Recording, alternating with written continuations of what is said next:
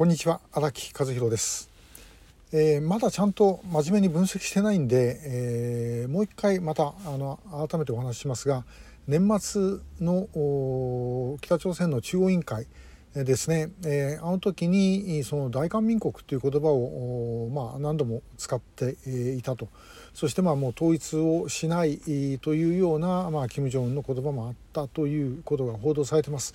それでですねこれはあのまあ、北朝鮮ってその言葉の使い方がそんなにですねあの真面目ではない真面目ではないっていうのは例えば旧共産圏でもですね、えー、ソ連とか中国の場合はやはりあの一つ一つの文章をですね言葉をものすごい精査してあるんですが北朝鮮の場合はですね結構いい加減なんですね、えー、ですからあのこれをですねあんまりきちっと分析しすぎると間違いがあるのかもしれないと。いうことなんで、えそれはもう少し後で、えお話をするとしてですね統一をしないというのは実は北朝鮮にとっては致命的なことです。もともと北朝鮮のスローガンというのはですね、え冷戦期には朝鮮は一つだという言い方をしてきました。えそして、えその後冷戦の後はですね、え同じ民族我我らの我ら民族同士売り民族切りという言い方で、えー、言っていた、えー、切りっていう言葉はですねあの同士っていう、まあ、あの民族同士同じ民族同士って意味と同じ民族だけでって意味と、まあ、両方こう重なってるんですけどもえこれどうしてかっていうと要は統一をするということが国家目標である。でその統一をするというのは国家目標なんだけれどもまあ、南にですねアメリカ帝国主義の植民地があってそれができないだからそれをもう何とかして、えー、アメリカを追い出してそして南朝鮮で革命を起こしてで戦争をやって統一をするというのが北朝鮮の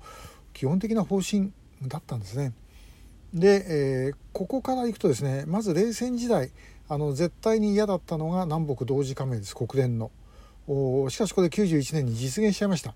ほっぱらかしておくと韓国だけ入っちゃうかもしれない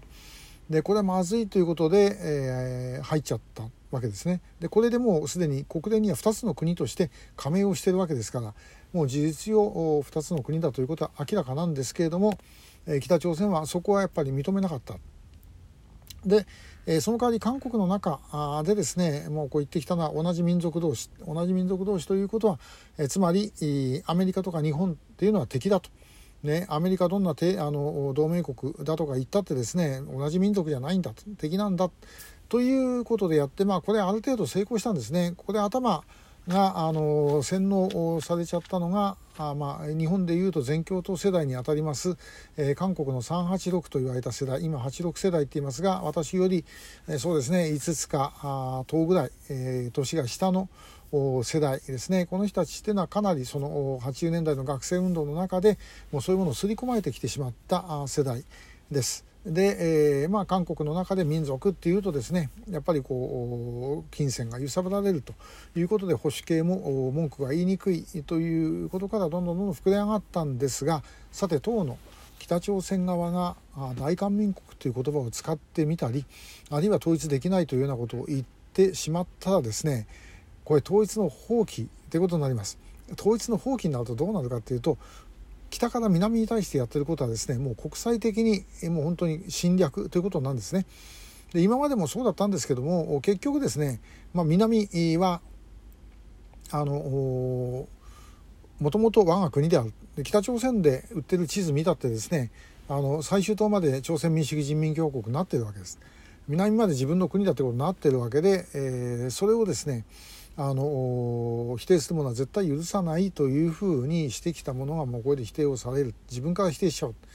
でどうしてこうなったのかということですけどもこれおそらくあのもう南に対するものすごいコンプレックスです。あの偉そうなことを言いますけども北の指導部これ金正恩も含めてだと思いますがみんな南に対してですねもう韓国に対してものすごいコンプレックス持ってます。でも絶対に勝てないと思ってるんです。